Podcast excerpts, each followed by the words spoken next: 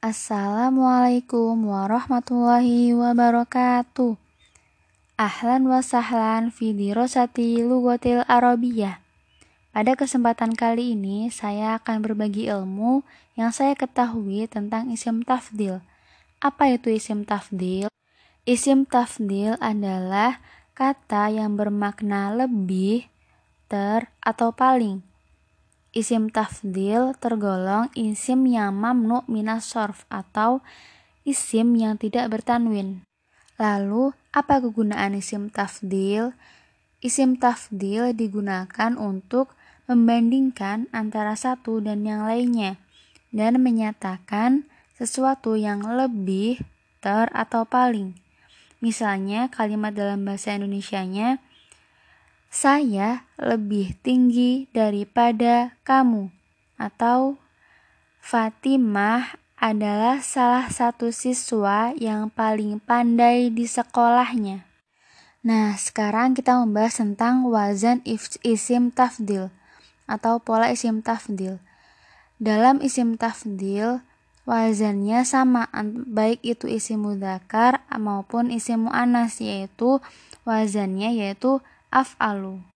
Nah, sekarang bagaimana sih cara membuat isim tafdil?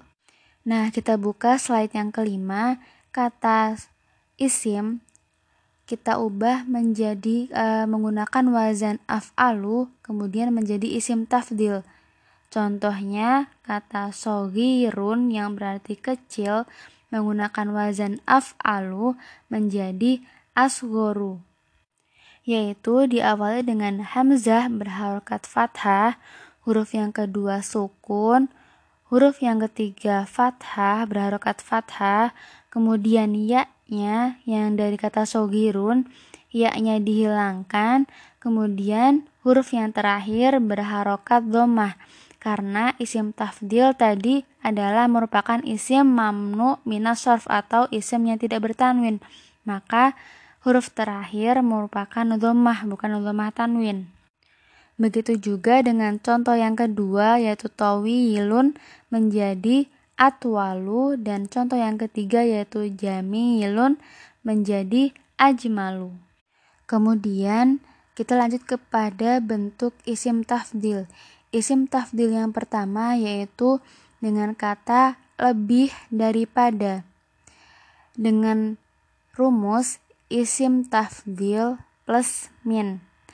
Contohnya, Aisyah lebih pandai daripada Fatimah. Tuh kan? Dalam bahasa Arabnya, Aisyah amharu min Fatimah. Kata amharu merupakan isim tafdil dan min merupakan rumus dari isim tafdil bentuk yang pertama. Bentuk yang kedua yaitu isim yang berupa af'alu atau sebagai mudhof diikuti oleh isim mufrad atau isim majrur apabila kita ingin membuat kalimat dengan kata ter atau paling. Maka pola atau rumus kalimatnya adalah isim tafdhil ditambah jama dan diikuti fi. Contohnya dalam bahasa Indonesianya, Zaid siswa tertinggi di kelas.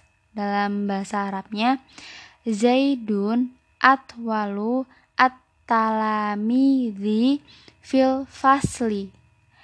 Atwalu merupakan isim tafdil, kemudian at-talamidhi merupakan jamak, kemudian fi yang berarti di dan al-fasli berharokat majrur.